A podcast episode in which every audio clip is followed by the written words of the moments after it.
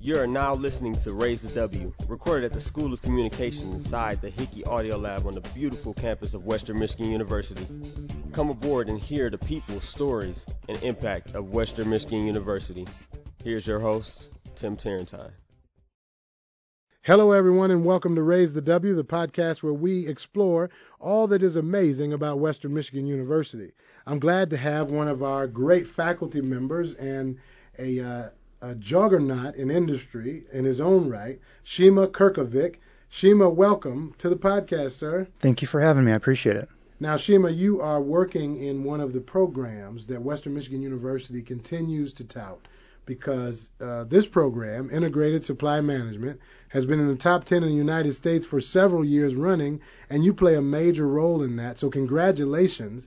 And could you just give us a quick highlight of what is integrated supply management? What is that even about? And then we'll learn more about you. Well, that answer takes me about three hours in class, so we don't have three hours. Um, I'll try to make it very quick. Give me the Cliff Notes version. Right. Yeah. Uh, our students, the major in integrated supply management, also referred to as supply chain management, basically major in doing things better, faster, and cheaper. Companies are obsessed with doing things better, faster, and cheaper, and they've told us they actually want students majoring in this. So it's a very niche, specialized, focused area that we created because industry told us if you give us these students that are majoring in better, faster, and cheaper, we will hire them and we will pay a premium for them. So basically, a company needs to get stuff from suppliers. They put the stuff together and then they have to get products to customers. And that's what supply chain management is, is getting the stuff, putting, to, putting it together, and then getting it to their customers. And it's a complicated process where there are lots of opportunities to do things better, faster, and cheaper. You know, when companies can do things better, faster, and cheaper, uh, they have more satisfied customers, shareholders, they make more money. Uh, so that's basically what it is in a nutshell. It's about uh, efficiency, productivity. So you get supply through the chain, better, faster, cheaper. Correct. I love it. So now we're going to put a pin in that. We're going to come back to that mm-hmm. because that's a really powerful piece, and we may even talk about how how higher ed could use some could use some ISM strategies. But we'll get there. Don't go there yet. We'll go there. Let's go back to you, Shima. Talk about your childhood. Where did you grow up? I grew up in the great state of Michigan. Uh, my parents were born and raised in a communist country at the time. Uh, now it's Croatia.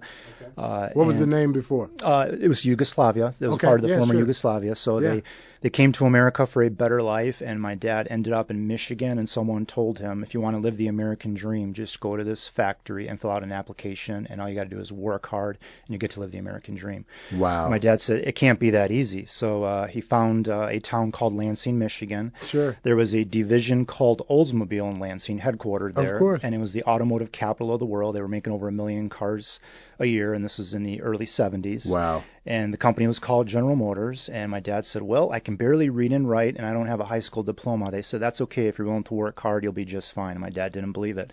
Uh, so he joined this thing called the UAW, fill out the application, and the rest is history. So Yeah. grew up in Lansing uh, in a GM family in a factory town, and uh, we lived the American dream because of it. So grew up in Michigan and was surrounded by enormous amounts of industry and manufacturing. And then during that time period, this supply chain thing started to take off because companies didn't want to do everything themselves from beginning to end because they realized that they could do things better, faster, and cheaper if they went to companies outside of their own organization that could do things for them better, faster, and cheaper.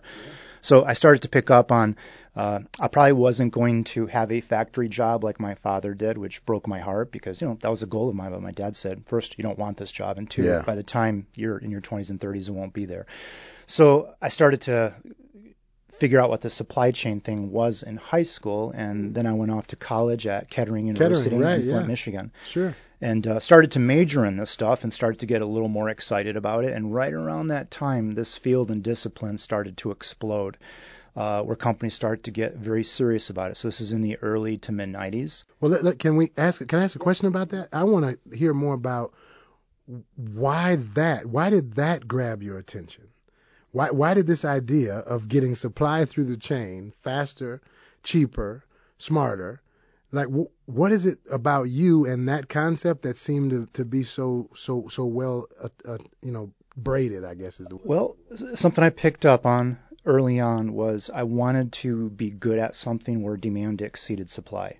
That's what I try to tell sure. my students is yeah. if you can major in something and be good at something where demand exceeds supply, what that basically means is when you graduate, you have multiple job offers waiting for you. Right. You You, got opportunities. You do. You got Yeah. three to five sitting in front of you, and you can be a little picky. And you can say, I want to work in this part of the country. I want to work for this kind of company. I want to work in this type of industry. So I started to think about, you know, where does demand exceed supply? Uh, and then I started to also think about, okay, if I can major in something where demand exceeds supply and do it at a place that's really good at it, it's really hard to fail, especially during your college years. So that's something I try to do with my students. It's something that Kettering did with me is they said if you major in this stuff, demand exceeds supply, and it's probably only going to change in the for the better moving forward. And we have a really good program, and we'll provide you work experience while you go to school. So that's kind of what inspired me. As I inspired me as I didn't want to major in something where supply exceeded demand, and I didn't want to go someplace that wasn't good at what I was going to major in. That's kind of advice that I offer college students is if what you're majoring in isn't important to anyone, and then you go someplace that's not very good at it, you're going to be living in your parents' basement after you graduate. So my inspiration came from I love my parents, but I didn't want to be living in their basement after college. That's right. So I tell you, I wish somebody had talked to me. Uh, Well, I guess I, I don't wish. I, I, everything happens for a reason. I went to college to be a home economics teacher, and that's the first thing that gets cut out of the budget. So I suppose I should have been talking to you before I went to undergrad. you rebounded very nicely. I tried. Yeah. I tried, and and the education I got here taught me enough about systems that I was prepared for other careers, even though uh, the opportunities weren't there. So you fell in love with this idea of being able to go into a career where you would have options. That this American dream idea was really about demand exceeding supply and knowing that you could add value.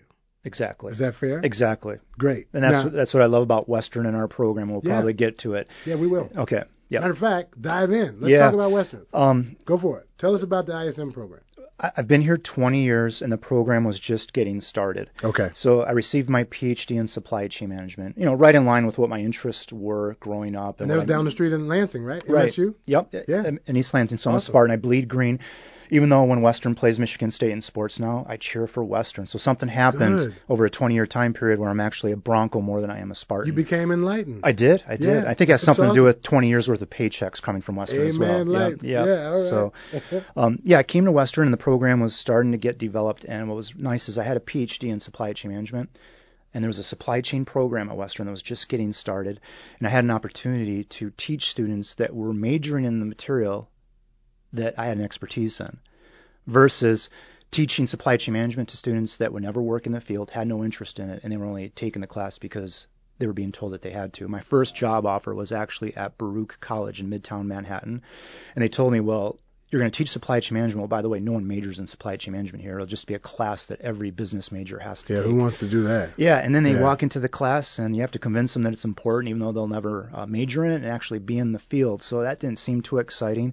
And also, they made me a job offer uh, where I couldn't afford to live in Midtown Manhattan, so I didn't want to commute an hour each way to enjoy the big city. And uh, Western came along and made an offer, and I was super excited because Michigan was my home.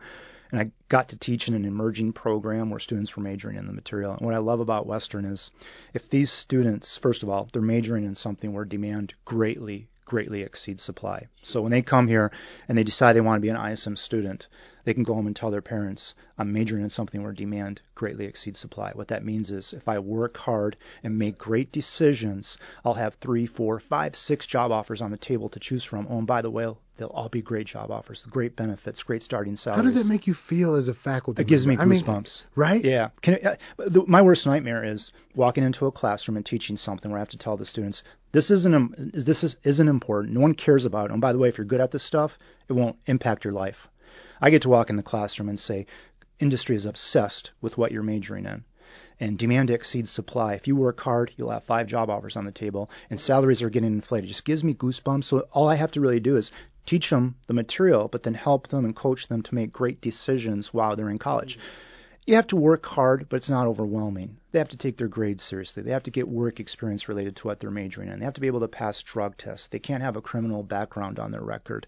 They have to get to know the faculty. They have to join clubs related to what they're majoring in. You know, all that's hard work, but let's face it, that's not overwhelmingly difficult. Right. Uh, you and I both know hard work is yet to come. Right, right, yeah. right. It's like stay out of trouble, work hard, and if you do that, you'll have five job offers to choose from when you graduate. So for me, that's one of the most exciting parts. Is these are students that when they walk into the classroom and I teach our introductory class, they have no idea what the possibilities are for them. And then they get inspired and they realize, wait a second, I can come out in four to five years and make 60 to 70K at age 23, day one.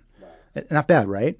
And then by age 30, I can have a six digit salary if I continue to work hard and make great decisions, and I can make another 30 to 50K in bonuses. So the majority of my students, by the time they're 30 to 35 years old, they already have six digit salaries with companies that they love, with advancement opportunities, with great benefits, and they get promoted and they can job hop because demand exceeds supply. That doesn't change. Actually, it gets better for them as they get more experience in the field. Yeah. Wow. Yeah. So you you are teaching in an area where you really do get to launch students. I mean, you, you I, to me that is just an amazing thought that you know your work every day has impact. Let's let's let's stay on the principles of ISM because I this idea of doing things in innovative ways, doing them cheaper, smarter, faster. How do you think higher education can learn from ISM? What what can we as a university, what can we as a higher education kind of industry understand from from the last decade and a half or so of work you've been studying and doing in in cheaper, faster, smarter, better? Like how, what can we pull from that? Are there principles that are helpful? Yes. Um, and uh, do you want me to be university specific and talk about Western or universities in general? Well, I think I think you talk about what you know, right? Okay, I mean, you, all know, right. you know the ones yeah. universities well, you've been in in Western as well. Right. Well, the, the way companies make more money, one way is to sell more stuff. But in a lot of industries, it's such a global bloodbath and it's so competitive and it's so saturated. Companies like IBM, John Deere, Harley Davidson, General Motors, they're not sitting around saying, let's triple sales revenue. They can't do it. It's too competitive. The only way they make more money is if they do things better, faster, and cheaper. For example, cut costs. Okay. Likewise, if you look at universities, look at Western, for example. We have an enrollment of 25,000 students. Western's not sitting around saying, let's uh, raise enrollment to 50,000 students so we have a bigger budget to work with, right? It's just not an option. I've been at Western 20 years now, and when I first came here, we were at around 30,000 students. Now we're at around 24, 25. That's minus 6,000 students. Right. Okay, that's probably close to $100 million a year in tuition revenue that's gone that we're not getting back. Now, one way to deal with that is to increase revenue by increasing enrollment. But let's face it, it's it's a global bloodbath out there. It's saturated. Yeah, we're it's in competitive. deep competition. Exactly. So supply chain management in this setting is doing things better, faster, and cheaper, which probably means cutting costs to offset the tuition revenue that you lost because you're minus 6,000 students. Now, I'm not saying that GM, Ford, Chrysler, Harley, IBM shouldn't be trying to increase sales revenue, market share, and volume to make more money. It's just really, really hard, and it's not as effective as cutting costs. If GM sells a car, one more car for a dollar, they might pocket one, two, three cents, but it's a lot of work to sell an extra car. What if they could cut costs by 10, 20, 30% on something? So what I'm trying to say is cutting costs has a direct impact on the bottom line. If you cut costs by a dollar, that's the same thing as giving your company one worth of pre-tax profit. If you increase sales by a dollar, that's maybe giving them one, two, three cents in profit. Right.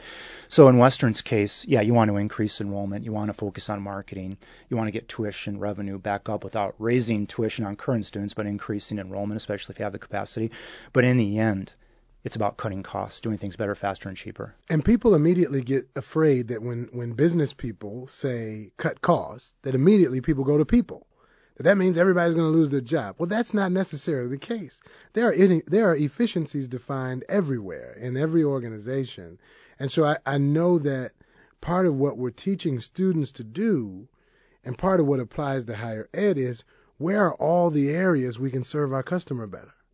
Where are all the areas we can find a way to go faster? And that doesn't necessarily always mean that people are moving from employed to poor. Right, I right. mean, that's the immediate thing Right. that we run from. If you actually, if you look at companies that have a reputation of doing things better, faster, and cheaper, an ability to cut costs, they actually have a record of not laying off people, Yeah. not getting rid of people. They have a record of actually hiring more people and investing heavily in their people. So they understand people are their most important They're the driver. resource for That's doing right. things better, faster, and cheaper. For companies that build a product, when they sell something for a dollar, the actual labor costs in that dollar are very small as a percentage of that dollar. Most of their costs are in everything else, um, in particular direct material, stuff that goes in it. sure. So when you start laying off people or you tell them they have to take a pay cut, the impact that it has on their bottom line is minimal. You, you can do it really fast and it has a direct impact, but long term it's not especially effective. What is really effective is going to your people, investing in them, training them, teaching them how to do things better, faster, and cheaper, and you get all of that money back and then some because they got the best ideas and they're the ones that can do things better, faster, and cheaper. So what we try to teach in our curriculum is those tools and techniques and skill sets of doing things better, faster, and cheaper. Uh, for example, technology, problem solving, quality, uh, those things that allow companies to do things better, faster, and cheaper. So yeah, uh, layoffs, pay cuts, things like that. Those are usually short term. They don't work long term, and it's usually usually for companies that don't have an ability to do things better, faster, and cheaper, and uh, it usually backfires. And there's tons of data that proves that. Sure. When when, when you think about the overall idea of being a, a teacher, a professor, a a sage, and you put in context the fact that you are the son of an immigrant family who came for the American dream, and now you spend every day that you work introducing others to that dream. What is what does being a faculty member mean to you here at Western? What is that really? I mean, to me, it's fascinating that you get that opportunity, but I'd like to hear in your own words, what is being a faculty member and that opportunity? What does that mean for you? Yeah, well, I I think we would agree that in general, the middle class in America is deteriorating. It's slipping away from us. And the ability to live the American dream, likewise, is kind of slipping away from us from a deterioration of the middle class. The opportunity for my dad to come here and just fill out an application and live the American dream, that was great for him. That was great for me. I wouldn't be here if he didn't have that opportunity. But for all sorts of reasons, global competition, greed, etc., that doesn't exist anymore. However, the American dream is alive and well if you work hard and make great decisions and are good at something where demand exceeds supply. If you look at the job market and the economy out there, if you have nothing to offer other than you'll work hard 40 hours a week, it's a ruthless global economy out there. There are Mexicans that will work for three to five dollars an hour that we're competing against. There are Chinese workers that will work for one to three dollars an hour that we're competing against. So you have to make sure that you're good at something where demand exceeds supply that can't be outsourced. And that means you have to get trained. You have to take your education seriously. You have to have strong skill sets. The rewards are still there. The American dream is still there, but you have to make great decisions. And if you don't, it's ruthless and the consequences are enormous. So for me personally, what I do is I go into the job and I go into this curriculum and I tell them the American dream is alive and well if you do these things. And if you don't, the consequences are enormous. What's going to break my heart is if I walk into the classroom and tell my students, if you work hard and make these decisions, they don't have the American dream waiting for them. Then there's something very bad going on out there. I'm okay with what the economy looks like because I think anyone out there that works hard and makes great decisions and is good at something where demand, demand, exceeds supply, yeah, right. the, the opportunities are there. You have you written a book with those three principles? I mean, I Uh, I think that could be a. I mean, that's a podcast in itself. Those three lessons uh, to young people and to to to uh, us who are more seasoned too, right? Right. And, you know, I, I understand some people say, well, if I'm willing to work 40, 50, 60 hours a week and sweat like crazy and bust my hump, I should be able to afford housing, transportation, food on the table, health Yeah. insurance, and, and a huge The part basic of needs. yeah, a a huge part of me says you're absolutely right, but I also say it doesn't exist anymore. Mm. You, you have to work 40, 50, 60 hours a week and be good at something where demand exceeds supply. Um, it's not just a matter of you making a choice that you're going to work hard. You have to work hard smart, and that means you're good at something that companies will pay a premium for. And unfortunately, uh, sticking parts together that automation can do today, that my dad did, you know, 20, 30 years ago, that's not going to command you a high quality of life. And uh, a part of me wishes that it did, but at the same time, I just accept that that's a battle that I can't fight.